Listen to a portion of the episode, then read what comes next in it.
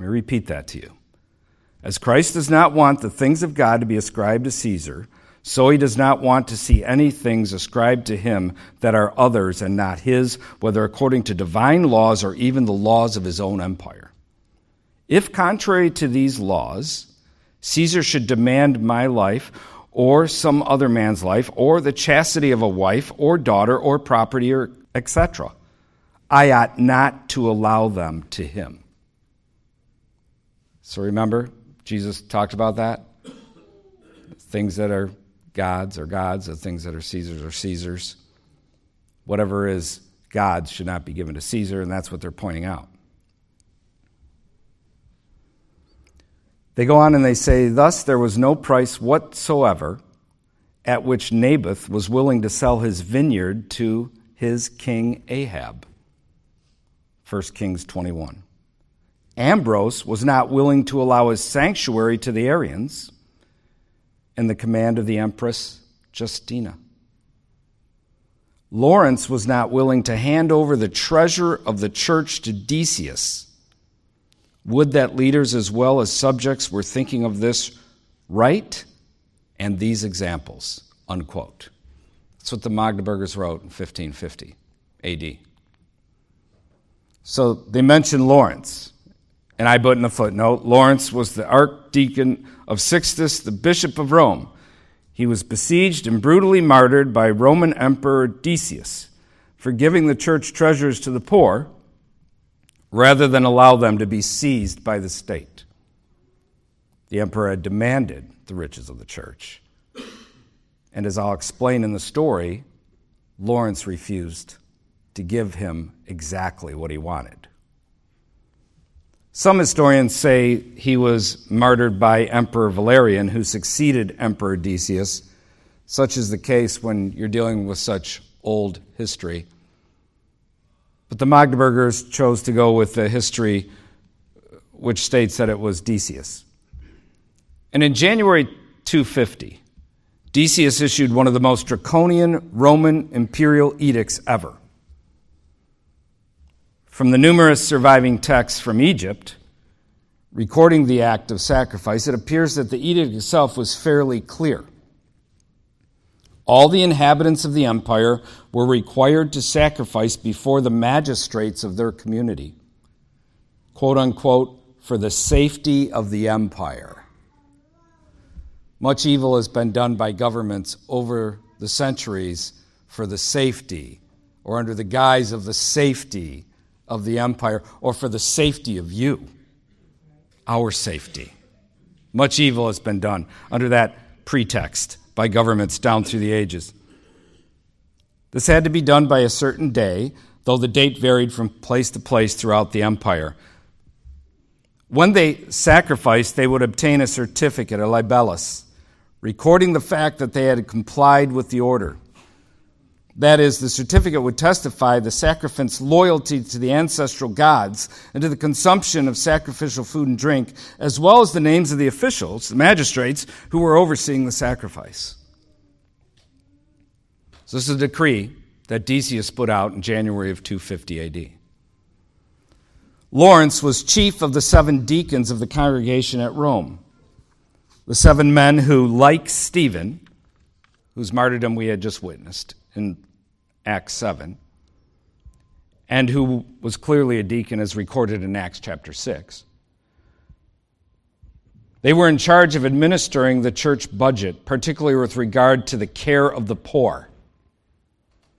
The accounts recorded about a century later by Ambrose and the poet Prudentius report that the Roman prefect, knowing that Lawrence was the principal financial officer, promised to set him free. You won't get killed like everybody else is getting killed.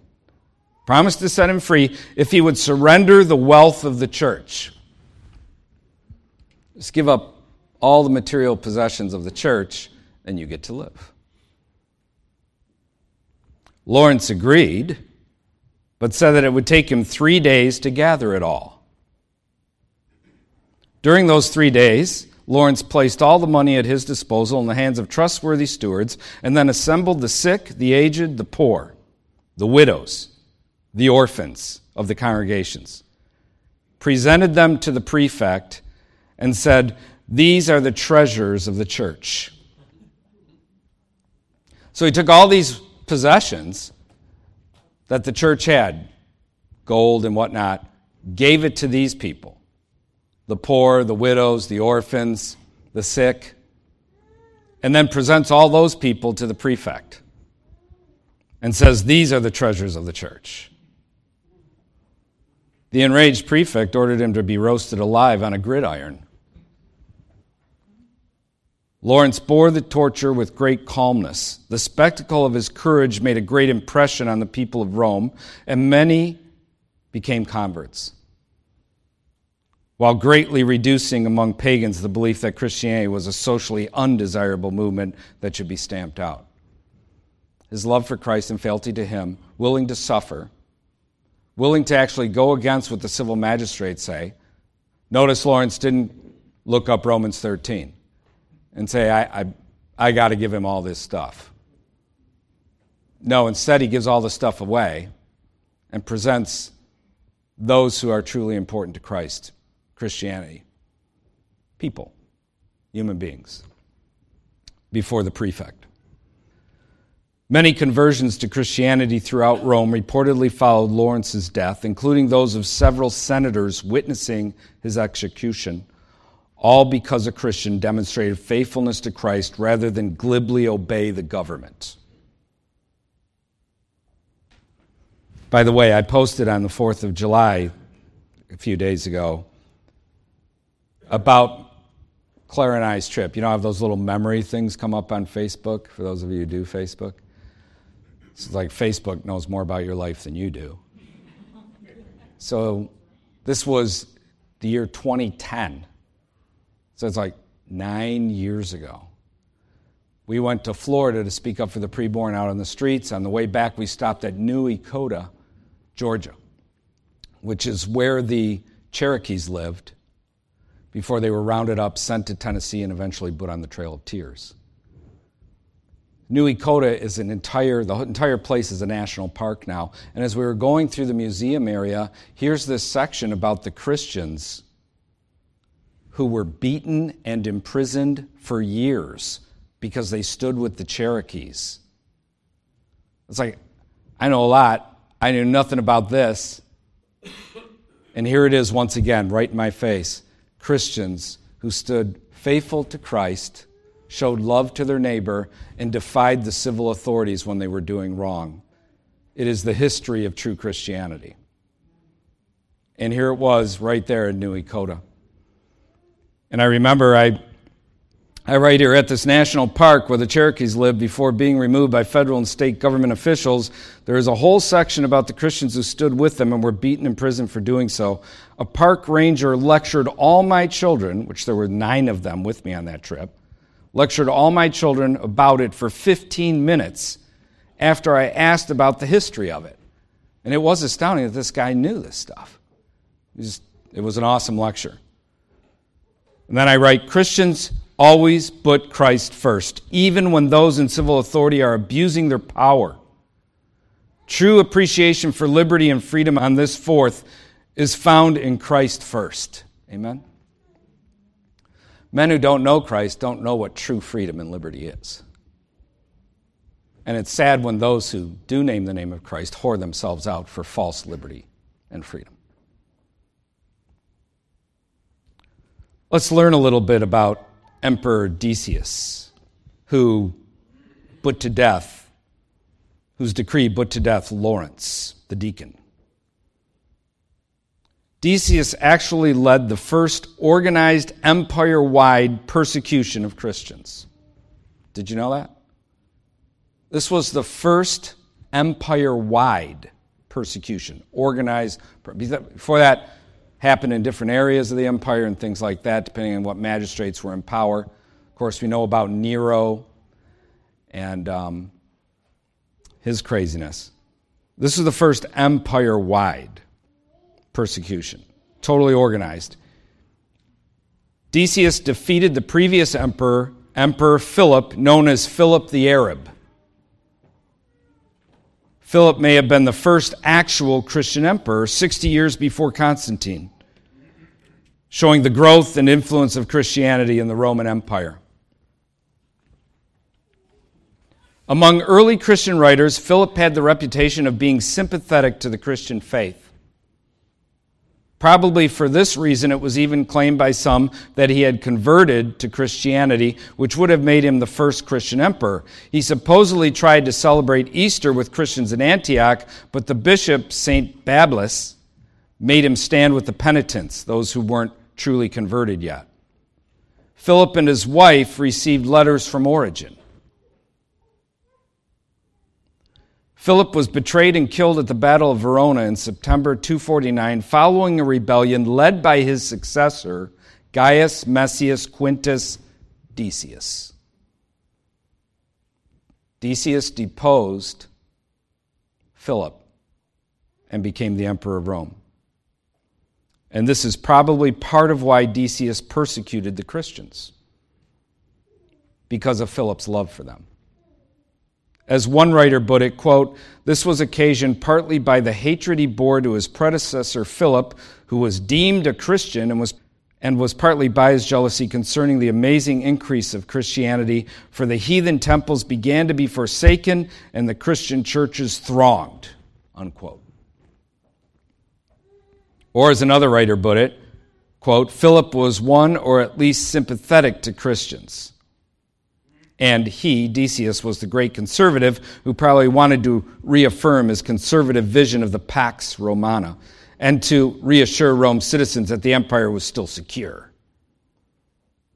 An added reason was that in 250 AD, the plague broke out in the empire, and Emperor Decius thought it was caused by the Christians' failure to recognize him as divine. Hence his edict and persecution. Philip reigned as emperor from February 244 until September 249. Decius reigned from September 249 to June 251. So, Philip reigned for five and a half years, Decius less than two, and both suffered the same fate, which was in fashion during that era for emperors, namely betrayal and assassination. One scholar summed up Decius's persecution of Christians this way. He said, quote, We must recognize the fact that Decius was one of the best and noblest of the Roman emperors, and that he persecuted as a patriot and a believer in the religion of his fathers. He was the first one that aimed at the complete extermination of the Christians. He went systematically to work to put the religion out of existence. And the persecution was consequently both universal and of terrible severity, far more terrible than any that had preceded it. Unquote. This is Emperor Decius. Let me share with you one other story of a Christian who suffered under Decius. Remember, Emperor Philip received letters from Origen? How many of you have heard of Origen? Okay, some of you. Origen is a well known church father from that era. He lived from 184 to 253 AD. He was a theologian and apologist, though some of his writings were somewhat odd and some of his views were later condemned as heretical. I've read many of his writings. Some of them are fantastic. He had an un- unbelievable mind. And other things he wrote, you're just like, what? In other words, he was a man. We're all imperfect men.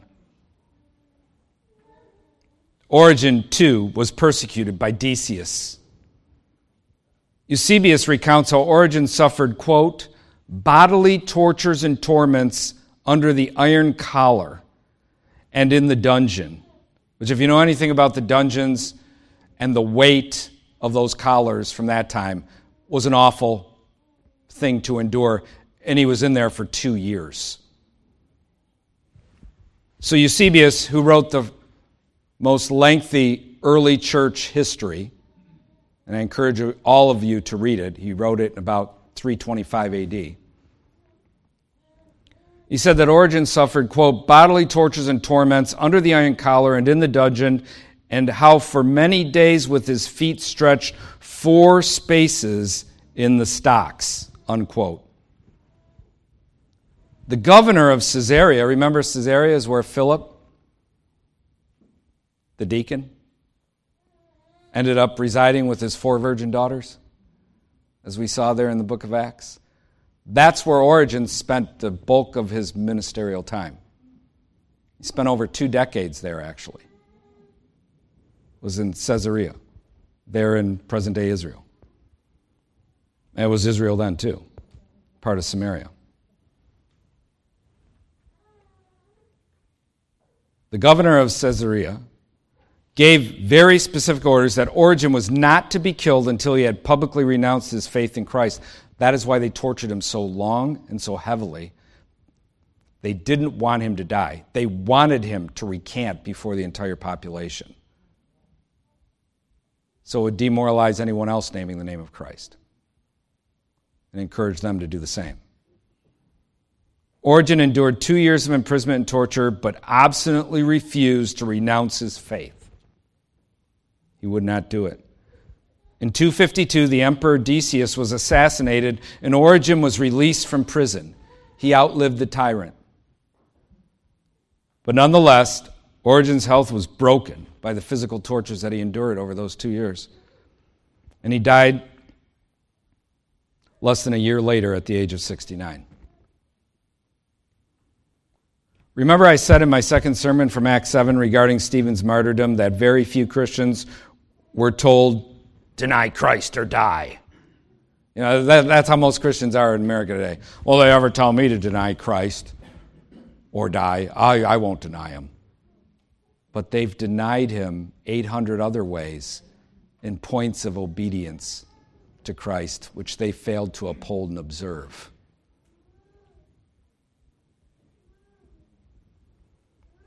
The vast majority of persecutions had and have to do with some point of obedience. The matter is about authority. This matter of persecution, martyrdom, it's about authority, it's about rule. The design of the state is to persecute and eliminate Christianity or subjugate it or dull, deaden, and defile it in their midst dull, deaden, and defile the form of Christianity in their midst. And this is what has happened in America and throughout the West to the church. The state or religious authorities' desire is to root out of Christians obedience to the faith and deprive the Lord of his rightful dominion in the earth and over those who claim to be his subjects. The state makes laws and policies which they please and which serves their lusts for the advancement of arbitrary government, which is designed according to the whims of men, free of any objective standard, like the law and word of God. The tyrant state abhors an objective standard to which it is accountable. Rather, it flourishes in a subjective environment. It wants to be accountable to no one, and certainly not to the Lord of the universe. Faithful obedience to the Lord exposes the magistrates' rebellion against God and calls their evil through law and decree to account. Did you hear what I said? Our faithful obedience to the Lord exposes the magistrates' rebellion against God and calls their evil through law and decree to account. It gives the magistrates opportunity to see that their authority has limits and to repent of their evil. The Christian is brought into confrontation and conflict with the state because of his obedience. Because of a point of obedience. That is overwhelming reasons for the suffering, the persecution, the martyrdom of Christian men and women over the centuries. Not someone standing there with a weapon and they're saying, deny Christ or die. Rarely has happened. It's a point of obedience. And when the Christian stands true to Christ, this results in suffering, persecution, and even martyrdom. And that's why the apostle Peter says in 1 Peter chapter 5 verse 10, but may the God of all grace who called us to his eternal glory by Christ Jesus after you have suffered a while. Suffering is part of the Christian life. History proves it. But may the God of all grace, who called us to his eternal glory by Christ Jesus, after you have suffered a while, perfect, establish, strengthen, and settle you. To him be the glory and the dominion forever and ever. Amen. The Apostle Peter says. May Christ be praised, and may he be praised through our lives. Let's stand up and we'll close in a word of prayer.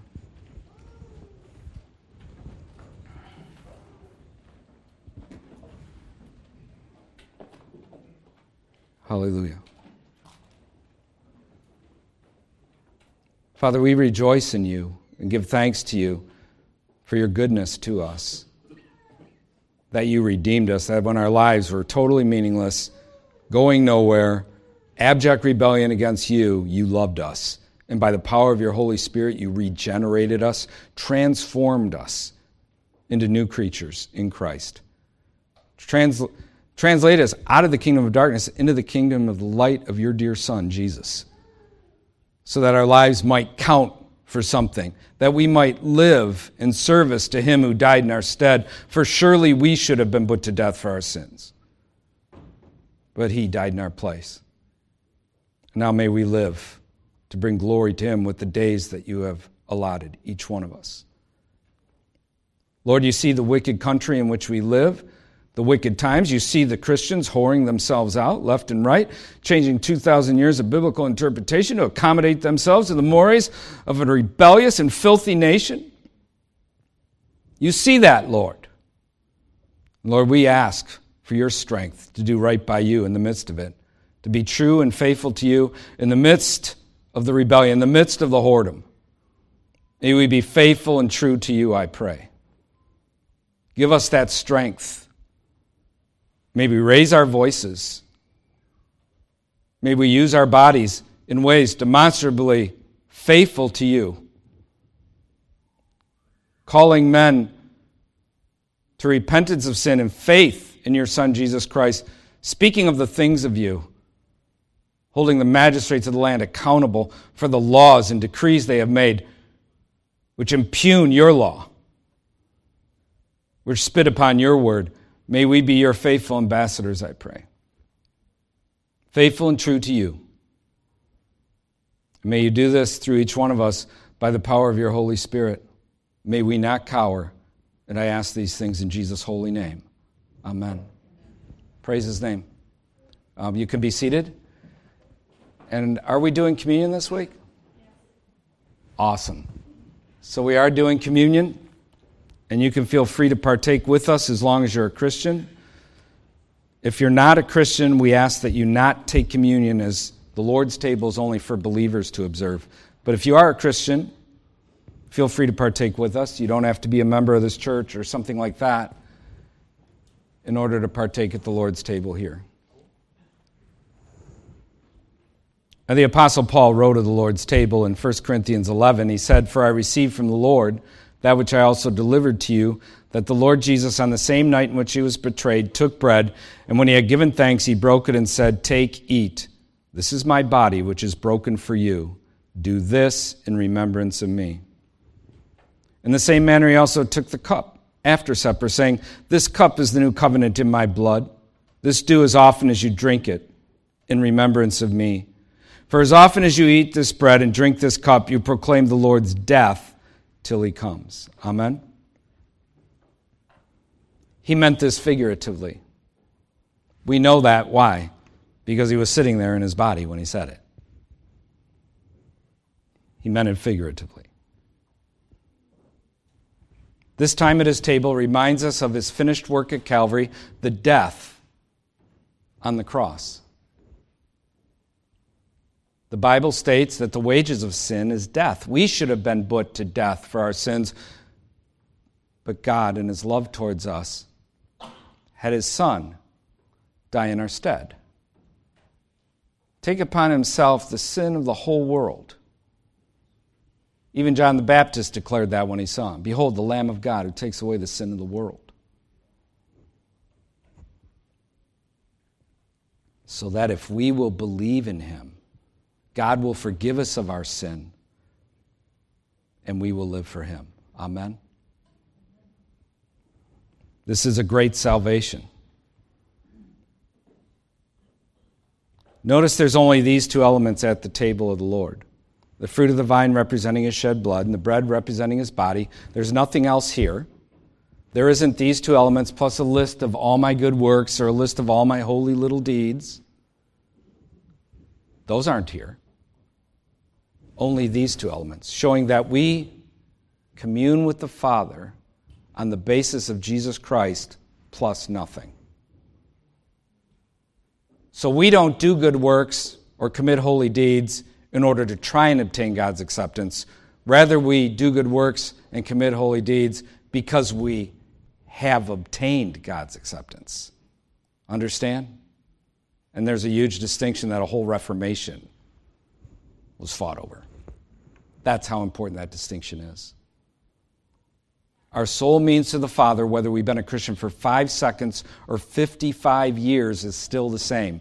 It's Jesus plus nothing. That's what gives us right standing with God. Let's pray.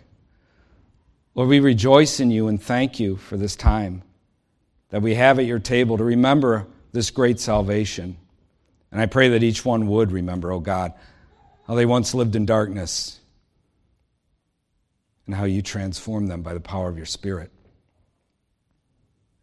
I pray and ask, O oh Lord, that each one would love you for the forgiveness that they've obtained regarding their sins.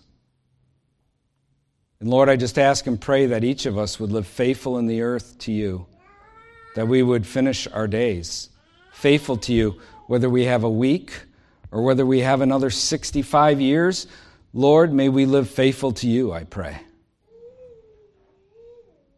Build up your kingdom in each of our lives and in each of our homes. And I ask this in Jesus' name. Amen. Let's partake together.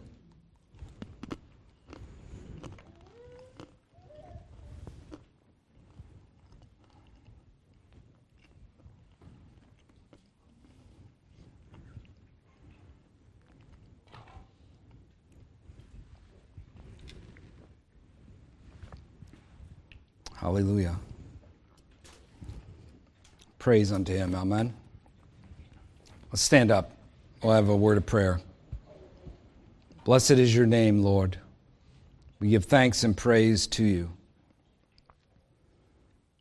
Father, you see this effort coming up where hundreds will gather from around the country who name your name and love you and love their neighbor, love righteousness, Lord, this whole OSA event, Lord, has caused the devils to go crazy. You see the demonic activity on so many levels that has taken place in the months leading up to this effort.